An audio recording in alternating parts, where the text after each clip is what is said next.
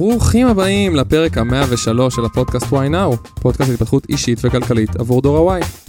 כן, כן, אתם שומעים אותי ולא את רותם, קטע מפתיע, כי הפעם אני מקליט לבד. ומה לעשות, רותם... מה לא- לבד? אני פה, אה, אני פה. לבד-. לבד מטעם why לבד now. מטעם Why Now, כן. אתה אה, לא אני פה לבד בחדר. זה מה שנכון נכון, מה ששלך שלך, אני הנציג. אה, אז קודם כל כיף שאתם כאן. אה, אני שי ביבס, בן 30, אנליסט בחברת הייטק. אה, מייסד כמובן עם אה, רותם אה, גולן שלנו את why now. אה, זהו, ממומי, משקיע וכו'. וכאן יש לנו את דני גל. אהלן, אני דני גל, אני בן 30, מפיק פודקאסטים, מפיק מוזיקלי, מפיק של why now, since ever בעצם, תכלס. וזהו. יופי. טובוש, אז רותם לא כאן, אז הולך פה להיות פרק בלי מעצורים. אה, אני רק אה, אגיד שכל האמור אה, הינו המלצה בלבד, וכו' וכו' וכו', כדי שנימנע מתביעות, ואז רותם תגיד לי, הנה, פעם אחת אני עוזבת אותך וכבר טובים אותנו ובלאגנים, אז אה, נהיה אחראי. וזהו, אנחנו היום הולכים בפרק 103 לעסוק באחד הנושאים לדעתנו היותר חשובים אה, שקשורים בנדל"ן, וזה כל העולם הזה של איך מתכוננים נכון לעסקת נדל"ן. אה, בזמן האחרון, שנה, שנה וחצי האחרונות, אה, שנה אחת, כן, אחרונות, מאז שאנחנו עושים את כל השת"פים של הנדל"ן בקהילה, אה, ליווי משקיעים ונכסים בגרמניה וארצות הברית וכו' וכו' וכו', יותר מדי אנשים רצים, ואני מנסה לשאול אותם כזה, להבין, תגידו, מה, אוקיי, למה ההשקעה הזאת? איך משת... איך, איך היא, בוא נגיד, מש... משרתת את המטרות שלכם, או בדקתם שאתם יכולים לעמוד בהלוואה הזאת שאתם רוצים לקחת, וכו' וכו', ואיך זה מתקזז עם התשואה, וכמה נשאר לכם, והאם זה נכון, ואז פתאום הרבה מאוד אנשים מגמגמים. הרבה אנשים נכנסים לעסקה כדי להגיד, נכנסתי לעסקת נדל"ן, הנה אני משקיע. אבל לא יודעים לה, להתכונן נכון לעסקה, והשלב של התכנון פה הוא שלב קריטי, אה, כי השלבים של התכנון לוקחים בחשבון את העליות ריבית, ולוקחים בחשבון מרווחי ביטחון, ולוקחים בחשבון מה קורה שאין סוחרים, וכל זה, והכל מתנקז איזשהו אקסל נורא נורא מסודר, שמראה לי בשורה התחתונה, האם העסקה הזאת היא נכונה לי, האם אני מוכן לה כלכלית, וגם מה התקציב שלי בכלל לעסקה. וזה לא פחות חשוב. כן, חשוב לי להגיד שאתה אומר אנשים שנכנסים לעסקה בשביל להיכנס לעסקה, זה טוב שתיכנסו לעסקה. נכון. כמובן לא בליינד, בלי תוכנית וזה, נכון. זה גם בסדר לעשות תוכנית כלכלית ולהגיד, עסקה ראשונה, אני לא רוצה לקפוץ מעל הפופיק, אני רוצה מבחינתי, אפילו אם אני אעשה את מה שאומרים סולידי, 2-3 אחוז בשנה, ואני אמכור אחרי איקס שנים שאני רוצה, וזה, זה גם סבבה. נכון. אבל כן תדעו למה אתם נכנסים, כן תדעו מה הסיכונים שלכם, כן תדעו בדיוק. מה האופציות רווח שלכם וכן הלאה. נכון, תחשוב שכאילו, אנשים אומרים לי, רגע, אבל מה, מה אני עושה עכשיו עם הריבית שהיא עלתה? זה טוב לי, זה לא טוב לי, בשביל זה יש תוכנית עסקית. אנשים אומרים לי, רגע, אבל אם אני אכנס ולא יהיה לי חודשיים סוחרים, אז אני אומר, סבבה, בשביל זה יש תוכנית עסקית. כשאני כותב תוכנית עסקית, אני מחלק אותה לשתיים. אני קודם כל מבין מה יש לי, מה יש לי לעבוד, כלומר, מה ההון העצמי שלי לעסקה, כמה אני יכול למנף, כלומר, כמה הלוואות ומשכנתאות אני יכול לקחת, ואיך אני בודק את זה, אנחנו עוד שנייה נדבר, ונבין כאילו מה יכולת ההחזר. וצריך, החלק השני של התוכנית העסקית הוא באמת לקחת מרווחי ביטחון שמתבססים בדיוק על הדברים שאנחנו לא צופים. אני לוקח בשנה חודשיים בלי סוחר, אני לוקח אה, שכירות אחת וחצי בשנה של תיקונים, אני לוקח אה, אה, עוד 2 אחוז, 2 אחוז וחצי של עליית ריבית ורואה איך ההחזר משכנתה גדל לי ואם אני יכול לעמוד בו, ואז אחרי שאני לוקח את כל המרווחי ביטחון האלו, כל הדברים שצריך לקחת בחשבון והכסף שיש לי היום, אני מגיע למצב שאתה מדבר איתי היום לדוגמה, ויש לי שתי עסקאות שאני עדיין נמצא בתוכן, שנכנסתי אליהן לפני כל השש, שבע עליות ריבית האחרונות.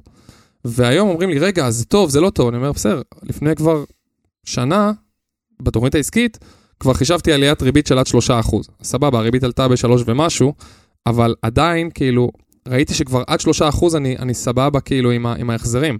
אז הפטיש הזה שבא לנו בראש עם העלאת החזר חודשי, אני מוכן לרובו. כן, לא, לא, לא הגעת למצב שאתה לא מוכן אליו. בדיוק. אתה מבין? אז כאילו, זה, זו, זו המטרה של הפרק היום, להבין רגע מה אנחנו צריכים לעשות מ- משלב הרעיון, ולהבין רגע באמת מה זה מינופים, עם ה- קצת הסבר, איך אני יודע כמה אני יכול למנף, אמ, ואיך מתנהגים בריבית גבוהה, ובשורה התחתונה באמת מה אנחנו לוקחים בחשבון שאנחנו רוצים להיכנס להשקעת נדל"ן ואיך צריך להתכונן אליה.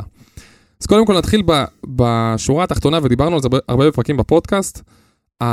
היתרון הגדול של נדל"ן הוא בעיקר הגדלת הון עצמי. עכשיו, למה היתרון הזה הוא כל כך חשוב לנו? כי אנחנו צעירים, ולרובנו אין עכשיו 200, 300, 400 אלף שקל, מיליון שקל בחשבון הבנק, ולא עבדנו 40 שנה, ויש לנו איזה קרן השתלמות מפוצצת בכסף, ונדל"ן יכול להיות אפיק מעולה להגדלת הון. אתה קונה במחיר של X, שנה, שנתיים, שלוש, ארבע, חמש אחרי זה, אתה מוכר ב-X פלוס 100 אלף, 200 אלף, 150 אלף, כל אחד בעסקה שלו, וככה זה עוזר לנו להגדיל את ההון. הדבר השני, הוא גם האפשרות להיכנס לעסקאות כאלו יקרות בלי הרבה הון עצמי. זאת אומרת, רוב העסקאות שאני עשיתי, אה, היו עם הון עצמי נורא נמוך, או בלי הון עצמי בכלל. מה זה אומר נמוך? עד 50 אלף שקל הון עצמי, והכנסתי את עצמי לעסקאות של 800 אלף שקל, של מיליון שקל, דרך הלוואות, דרך משכנתאות. חשוב לי להגיד שני דברים על זה. קודם כל, אמרנו את זה, לדעתי, 200 פעם במאה ומשהו פרקים שיש לפרק, לפודקאסט, אבל כן חשוב לציין, ואנחנו כן נגיד את זה, מה ששי אומר על עניין ההון העצמי, אין מה לעשות, אם יש לי 100 אלף שקל, גם אם אני אעשה עליו 10 אחוז, mm-hmm. זה לא 4-5 אה, אחוז של 400 אלף שקל אם, אם מינפתי את עצמי. נכון. וזה משהו שחשוב שתבינו. נכון. זאת אומרת שהאחוזים זה לא התשואה, הכסף בב, ביד שלי הוא התשואה. זה נקודה ו- מעולה. ו- והדבר השני שאני רוצה להגיד על עניין שאתה אומר שנכנסת להשקעות עם הון עצמי של עוד 50 אלף, וזה משהו, איזשהו disclaimer שחשוב לי להגיד למאזינים שלנו, שכל זה, ההתחייבויות הדי גדולות שעושים, זה אם אתם יכולים להחזיר. נכון. זאת אומרת שאם אתם עכשיו בתקופה שאתם בין עבודות, אל תעשו את זה. נכון. כי, אתם, כי אתם לא יודעים מאיפה יבוא הכסף ומאיפה ת, תחזירו.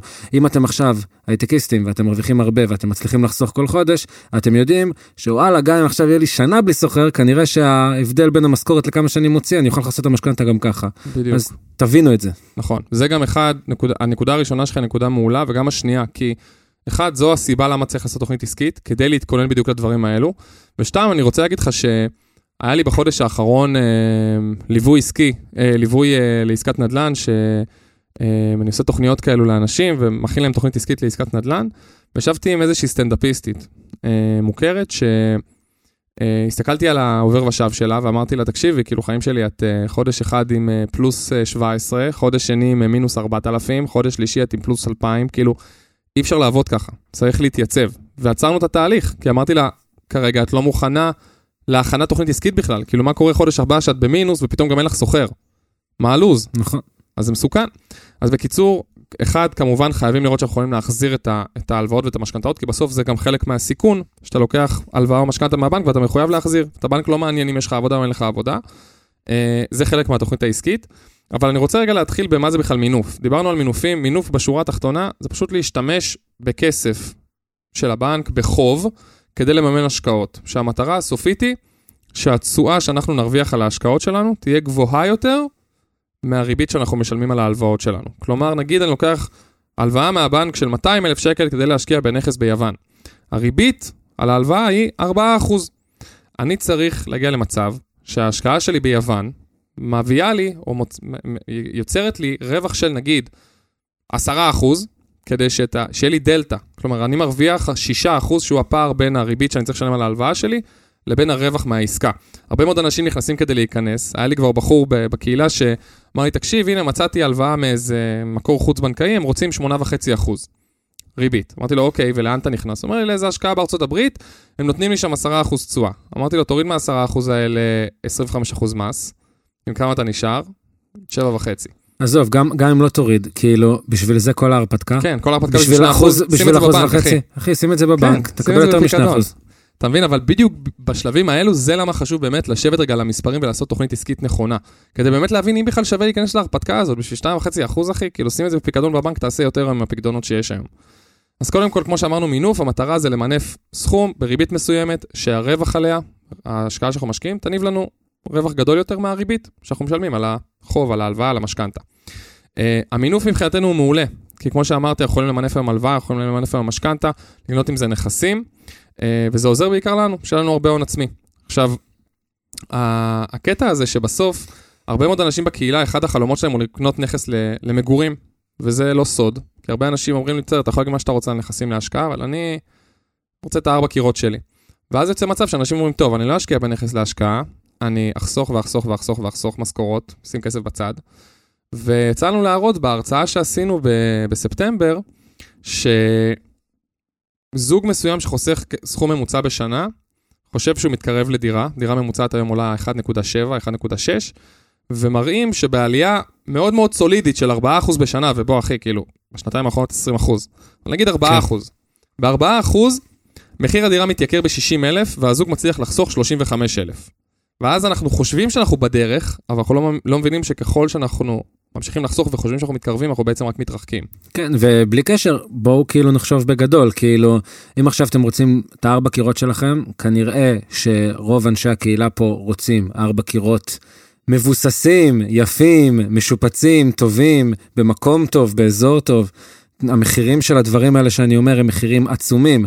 לחסוך עכשיו הון עצמי של 750, 800, 900 אלף שקל, ש, שזה בערך, כשאנחנו מדברים על דירה טובה במקום טוב, בקומה טובה, משופצת, אנחנו כבר מגיעים, אמרת מיליון נקודה שבע, כן. אני אומר לך שלושה וצפונה. כן, נכון. ואני לא בכלל מתחיל לדבר על בתים פרטיים. אז, אז מה שקורה, אתה בעצם אה, רוצה לייצר לעצמך סיטואציה שאתה לא חוסך וחוסך וחוסך כל חודש משכורת, שזה חשיבה בקטן. נכון. בוא אני אשקיע, אני אעשה בשלוש שנים מכה של 200-300 אלף שקל על הדירה להשקעה הזאת, אחרי עוד שלוש שנים אני אעשה עוד 200-300, פאף, הנה עשר שנים, חסכת 600 אלף שקל על נכון. איזה שלוש דירות להשקעה שעשית. לגמרי, לגמרי, זה, זה גם הראש, זה גם האסטרטגיה והאסטרטגיה שאני עובד בה. בסוף, עם כל הדיבורים, המטר, אחת המטרות הכי גדולות שלי בחיים זה לקנות בית למגורים. אבל יש לי את הדרישות שלי, ואנחנו רוצים בית ששווה לא מעט כסף, אבל אני מוכן לעבוד בשבילו, ובגלל זה כל המיקוד שלי היום הוא באסטרטגיה כזאת של לקנות נכסים בארץ ובחו"ל, אה, ולהיות, להתבסס בעיקר על המכירה שלהם ברווח, ולגלגל אותם, ולגלגל אותם, ולגלגל אותם, ובכל הזמן שעובר אני גם מצליח לחסוך קצת כסף בצד. כל חודש שיש לי באמת סוחר והכל עובד כמו שצריך, זה עוד כסף שנחסך בצד. ואז אני מוצא את עצמי אחרי שנתיים-שלוש לדוגמה, עם רווח של 200 אלף שקל על נכס מסוים, ועוד 100 אלף שקל שהצלחתי לחסוך אני ואשתי, בום, לוקחים את ה-300 האלו, נכנסים בדירה אחרת.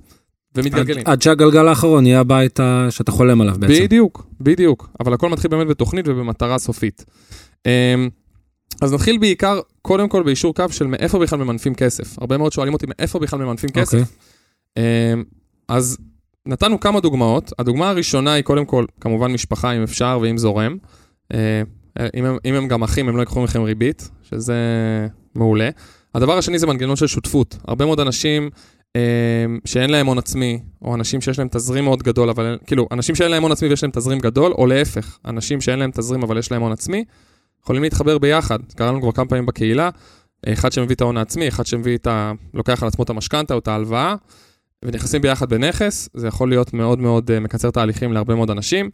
יש לנו את כל העולם הזה של קרנות השתלמות, קופות גמל להשקעה, פוליסות חיסכון, פנסיות, שאלו בעצם אפיקים מנוהלים שעל חשבונם אפשר לקחת הלוואות בריביות אה, טובות. צריך פשוט להתקשר לבנק, אה, סליחה, לבית השקעות ולשאול על האפשרות.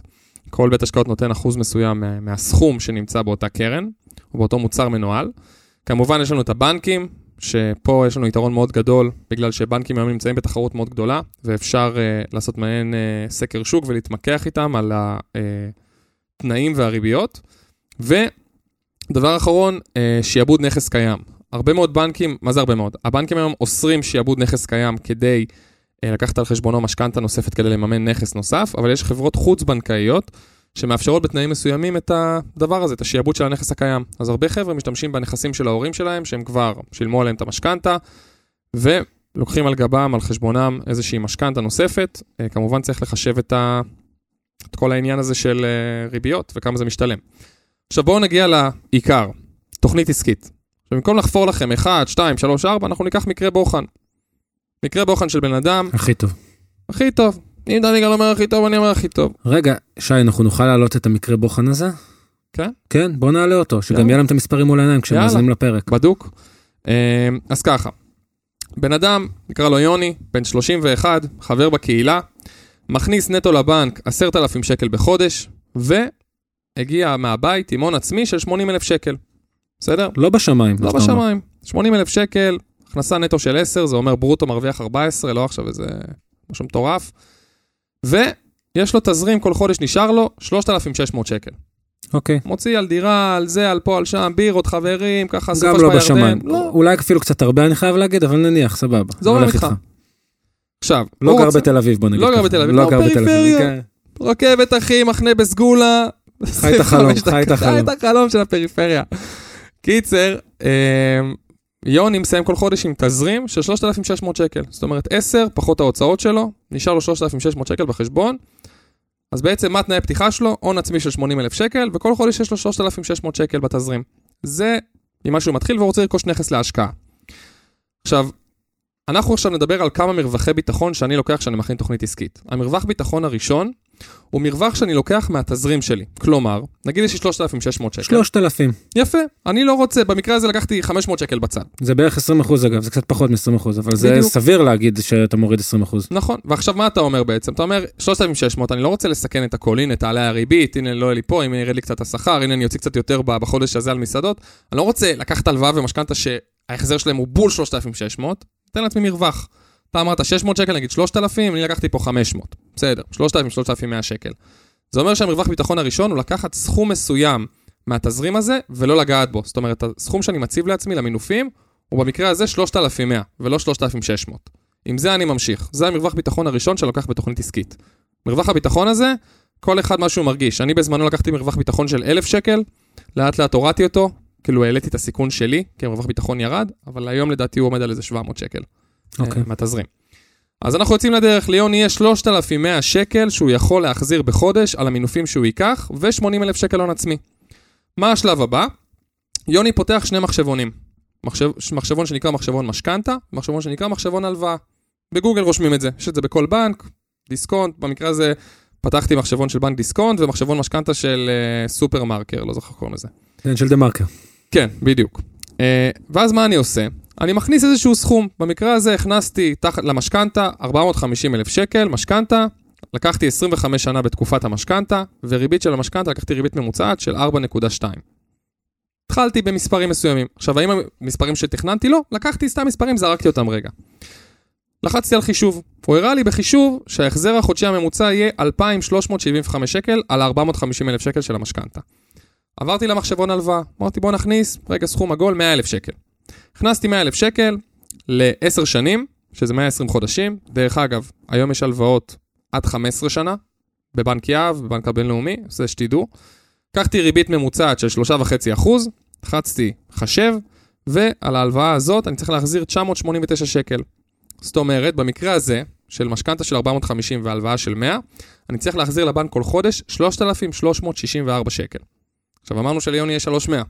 נכון. זה קצת יותר מדי יקר. אז מה אנחנו עושים? משחקים עם מחשבון. אמרנו 450 אלף במשכנתה ל-25 שנה, אבל משכנתה אפשר לקחת גם ל-30. אוקיי. עכשיו אני שם פה רגע אנקדוטה.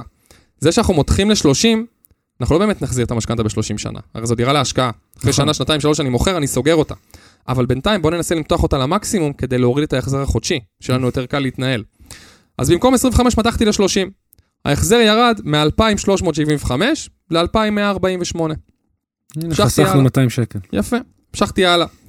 הלכתי להלוואה, ההלוואה הייתה ל-10 שנים. אמרתי, בוא ניקח הלוואה ל-12 שנים. יש בבינלאומי, יש ביהב, יש בפועלים, לפחות ממה שאני מכיר.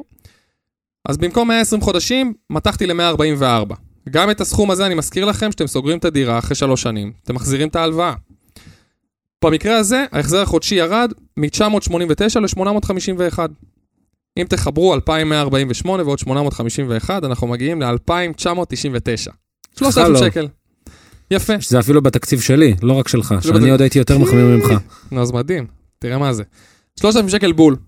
ואז אנחנו אומרים, אוקיי, הנה, מצאתי סכום שאני יכול לעמוד בו, גם הלוואה וגם משכנתה, אחרי מרווח הביטחון שלקחתי. אז בואו נעשה סיכום. אז מה יש ליוני עכשיו? יש לו 80 אלף שקל הון עצמי שהביא מהבית, יש לו הלוואה של 100 אלף שקל שהוא יכול לקחת, ומשכנתה של 450 אלף שקל. זה אומר שסך הכל העסקה, יש ליוני 630 אלף שקל.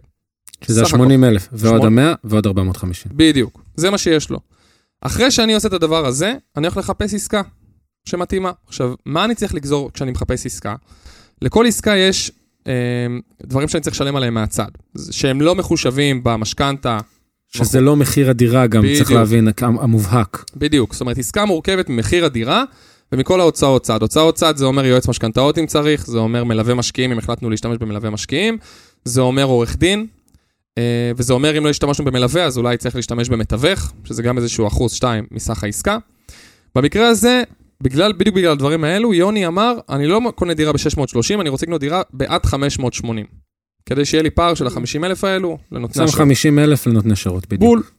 ואז הוא מצא דירה בחיפה, שניים וחצי חדרים, 580 אלף שקל, שכירות פוטנציאלית 2,400 שקל. והוא לקח יועץ משכנתאות, עורך דין ומתווך. ליועץ משכנתאות שילם 6, לעורך דין שילם 4, ליועץ נדל"ן שילם 12. נעשה לכם סדר עם המספרים. כל הדבר הזה שהוא מצא, הדירה, יועץ המשכנתאות, עורך הדין והיועץ נדל"ן, 602 אלף שקל, אוקיי? פחות ממה שיש לו אפילו. ואז אנחנו עוברים לשלב באמת שאנחנו מסתכלים על מחיר הדירה, שהוא 580 אלף שקל, ויודעים שמתוך ה-580 לדירה יחידה, דירה ראשונה, אני מקבל עד 75% משכנתה. שזה אומר שמתוך ה-580, יוני יכול לקחת מהבנק משכנתה של 435 אלף שקל. שזה משהו, פחות ממה שהוא חישב, כי הוא ראה שהוא נכון. יכול להחזיר עד 450. אז הוא לוקח 435 אלף שקל משכנתה. ההון העצמי זה בדיוק ההשלמה ל-580, זה 145 אלף שקלים. עכשיו, את ה-145 אלף שקלים האלו, אנחנו לוקחים ומוסיפים להם את ההוצאות הנלוות לעסקה. נכון, אמרנו עורך דין, יועץ משכנתאות, כל זה, זה עולה 22 אלף שקל ביחד. אז אנחנו מחברים את ההון העצמי שאני צריך לדירה, שזה 145, מחברים את ההוצאות הנלוות, שזה 22, ומגיעים ל-167 אלף שקל. אוקיי. עכשיו אמרנו שיש לו 80 אלף שקל הון עצמי, והלוואה 100,000 של 100 הלוואה. אלף.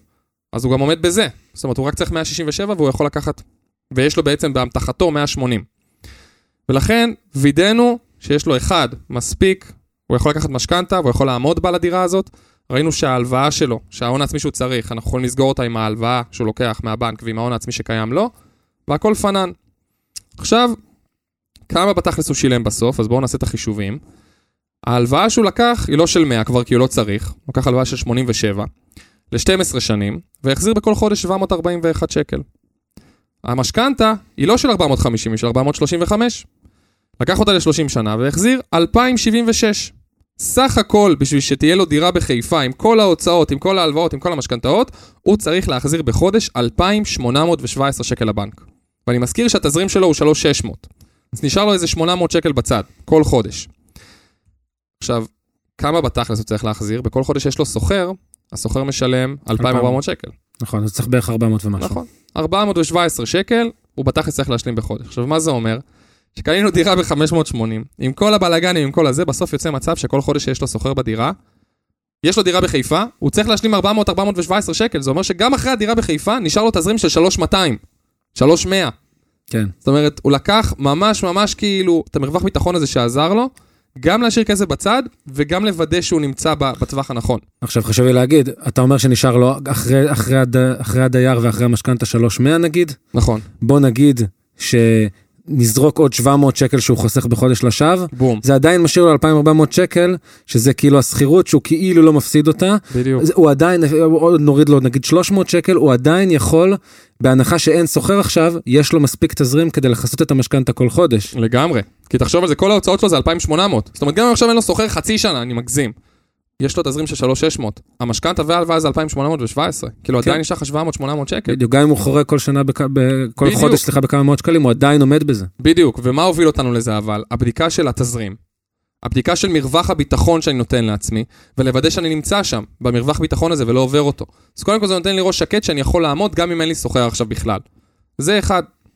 עכשיו, הרבה מאיתנו מדברים, רגע, מה עושים עם הריבית? מה עושים עם הריבית? איך מחשבים את הריבית? הריבית עולה, הריבית עולה, הריבית עולה. נכון, הריבית עולה. אבל יש לנו כמה דברים שאנחנו יכולים לעשות. כשאני בונה תוכנית עסקית, הדבר הראשון שהכנסנו זה מרווח ביטחון. הדבר השני, כשאני מכניס לאקסל את, ה, את ההחזרים שלי החודשיים, אז נגיד אני אומר, אוקיי, קיבלתי משכנתה ב-4% ריבית ממוצעת והלוואה ב-4%. אני פותח עוד עמודה מצד ימין ומחשב את אותם חישובים, רק שעכשיו אני מחשב את ההחזר החודשי לפי 5% או 6% או 7%, ורואה עדיין אם אני עומד במרווח הביטחון.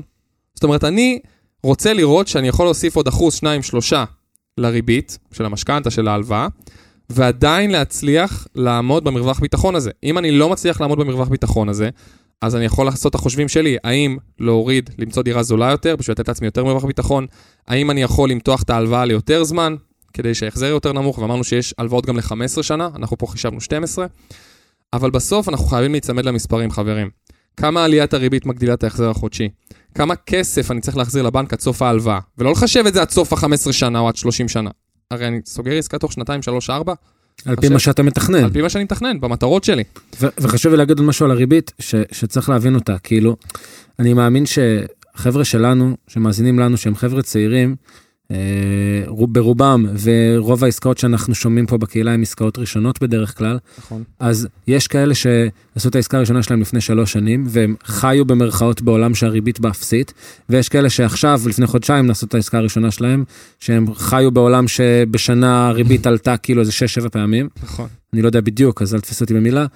אני אגיד את המקרו של המקרו של המקרו. אם אתם עושים עכשיו עסקה שהיא לא לפליפ איזה שנה, שנתיים, כן. הריבית עולה והריבית יורדת, והיא תעלה והיא תרד והיא תעלה והיא תרד והיא תעלה והיא תרד עוד אלף פעם עד שנמות. אז כאילו, בסוף יש איזשהו איזון שאפשר לחפש. איזשהו איזון, שסבבה, כרגע הריבית היא מאוד גבוהה, אבל כבר עכשיו, שוב, אני לא כלכלן, אני מתעסק בפודקאסטים אחרים של כלכלה, ואני יוצא לעבוד עם כלכלנים מאוד בכירים במדינה, והם אומרים, סבבה, הריבית עלתה, היא תמשיך לעלות, וכנראה שבסוף 2023 היא תתחיל לרדת.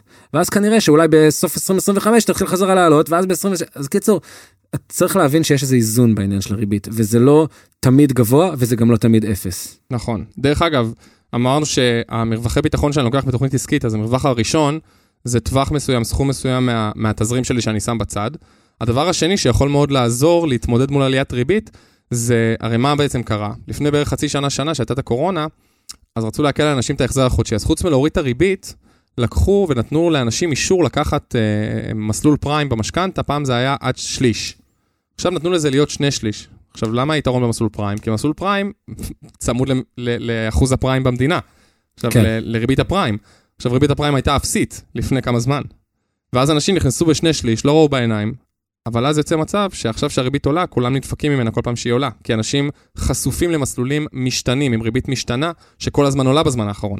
כן, חשוב להגיד, אנחנו כאילו מחברים פה כל מיני נושאים בפרקים קודמים, שאם תקחו ריבית לא משתנה, אז הריבית, לא משנה מה יהיה הריבית במשק, אתם תשלמו את אותו אחוז ריבית שהתחייבתם נכון. עליו במשכנתה, אבל הוא כמובן יהיה גבוה יותר, נכון. כי התחייבו לכם לאיזשהו אחוז מסוים. אבל מרווח, אז, אז זה מחבר אותי למרווח ביטחון השני שאני לוקח, זה שאני מוצא ביחד עם היועץ משכנתאות שלי איזשהו, איזשהו. בלנס בין הפריים לריבית הקבועה, ולפעמים אני אפילו מעדיף לשלם יותר על הריבית הקבועה, כדי לפחות שיהיה לי את הסדר בתוכנית העסקית, שאני אומר, גם אם זה עולה, זה עולה בקטנה, כאילו מבחינתי. כן. כי אני מעדיף, כי אני לפחות, אני מעדיף לשלם יותר, ולדעת מייצר, מה אני משלם. בדיוק, אתה מייצר ודאות על בדיוק. חשבון תשלום חודשי יותר גבוה, החזר חודשי יותר ודאות. גבוה. ושזה גם, שוב, יש פה עניין של כמה אתם יכולים להחזיר וכן הלאה נכון. וכן הלאה, אבל יש אנשים שכן, הם עכשיו בעבודה מאוד יציבה, ויש להם. החזר חודשי יחסית, יחסית גבוה, אז הם יעדיפו ללכת על משהו קבוע, שהתוכנית שלהם תהיה, תוכל לסטות 5% לכאן או 5% לשם, אבל לא 20% לכאן, 20% לשם. נכון. אני בתור שי מעוניין לייצר כמה שיותר ודאות בעולם של חוסר ודאות. אבל זה אני. כל אחד כמובן יכול עכשיו לקחת גם שני שליש פריים ולקחת את הסיכון של הוא ירד. אנחנו יכולים לראיין 40 שיים שונים, והם יכול להיות שהם יגידו דברים אחרים, אבל אין נכון ולא. נכון, זה כל אחד מה שמתאים לו. לחלוטין. אבל רציתי לעשות לכם איזשהו אה, מחשבון של בכמה השתנה ההחזר החודשי של יוני, שלקח 435 אלף שקל משכנתה, לפני עליות הריבית ועד עליית הריבית האחרונה. אוקיי. כדי שנבין כאילו גם מה הלו"ז, כי לפעמים גם בחדשות מגדילים את כל עליית ריבית הזאת, וכמה זה כאילו מטורף ו- וגדול. ומלא החזרים, ולמה לעשות את זה. אז לקחתי את ה-435 אלף שהוא לקח ל-30 שנה. 45% מתוך המשכנתה הזאת היא אשכרה אה, צמודה למדד, צמודה לפריים, וראינו שההחזר של המשכנתה ושל ההלוואה לפני שנתיים הייתה באמת, מה שדיברנו עליו מקודם, 2,817 שקל.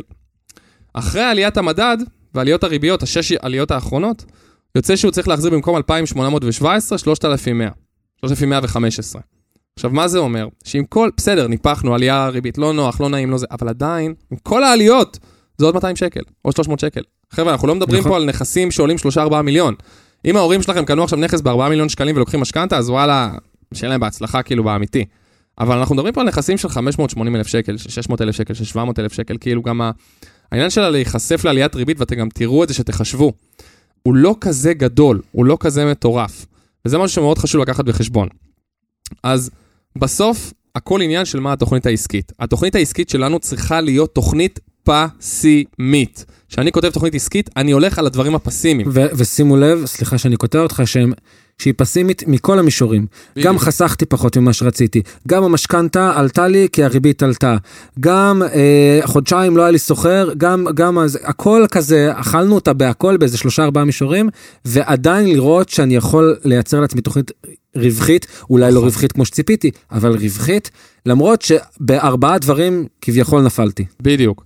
אז אם אני יכול לסכם, מהם מרווחי הביטחון שאני צריך לקחת בתוכנית עסקית כדי לצאת לעסקת נדל"ן כמו שצריך. אז קודם כל, אחד, הבנו מה התזרים שלנו, עם מה אנחנו יכולים לעבוד. מפה אנחנו לוקחים מרווח ביטחון גבוה בתזרים. היה לי תזרים של 3,600, בוא ניקח 500-600 שקל, לא ניגע בהם.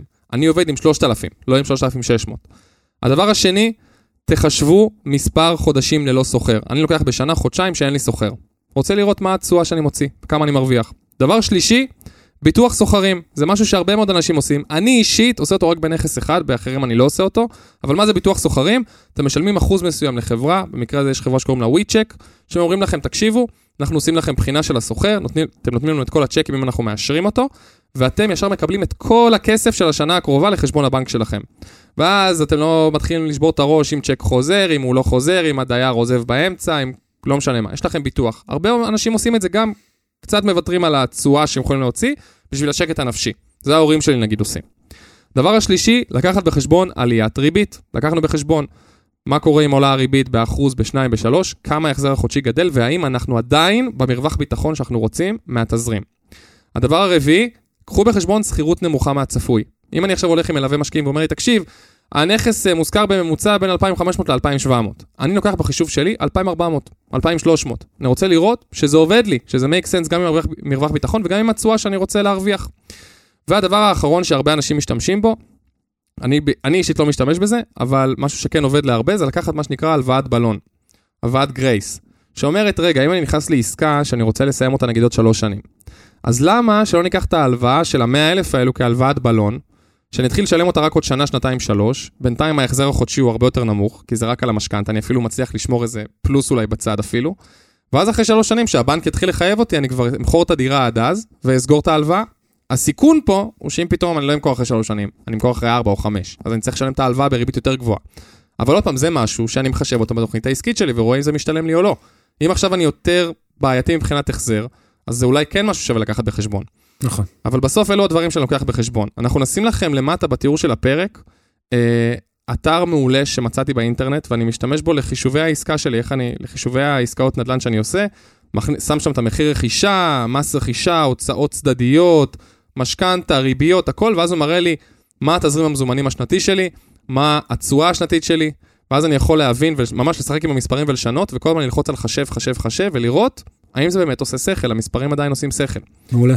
אמ, אז זהו, חבר'ה, לסיכום, דיברנו עכשיו על תוכנית עסקית לנדל"ן, למה זה חשוב? חבר'ה, אל תיכנסו לעסקה לפני שאתם מבינים את המספרים, את יכולת ההחזר שלכם. קחו בחשבון את כל, המרווחי, אמ, את כל המרווחים וכל ענייני הביטחון שלקחנו בחשבון בתוכנית עסקית. עליית ריבית, שכירות נמוכה מהצפוי, אפשרות לגרייס, מספר חודשים ללא סוחר, מרווח גבוה בתזרים, מרווח ביטחון, ואפשרות לביטוח סוחרים. תעשו את זה, תכתבו לנו מה אתם חושבים, עבד לכם, לא עבד לכם. תשאלו שאלות, תתעניינו. וזהו, בפרק הבא אנחנו נראיין את רועי גולן, רועי מלווה משקיעים, יזם נדל"ן בעצמו, עושה איתנו שתה בקהילה, אפילו על ליווי משקיעים. הולכים לדבר איתו על הדרך שלו, על עולם הנדל"ן, למה חשוב להיכנס אליו בגיל צעיר, שייתן כמה אינסייטים ככה מאחורי הקלעים, ככה אתם יודעים. וזהו, אנחנו ממש ממש מודים לכם שהייתם פה היום. תודה דני גליה, אח יקר. היה נהדר. תודה רבה. חברים, אנחנו נתראה בפרק 104. וואו. יאללה, נתראה. ביי ביי.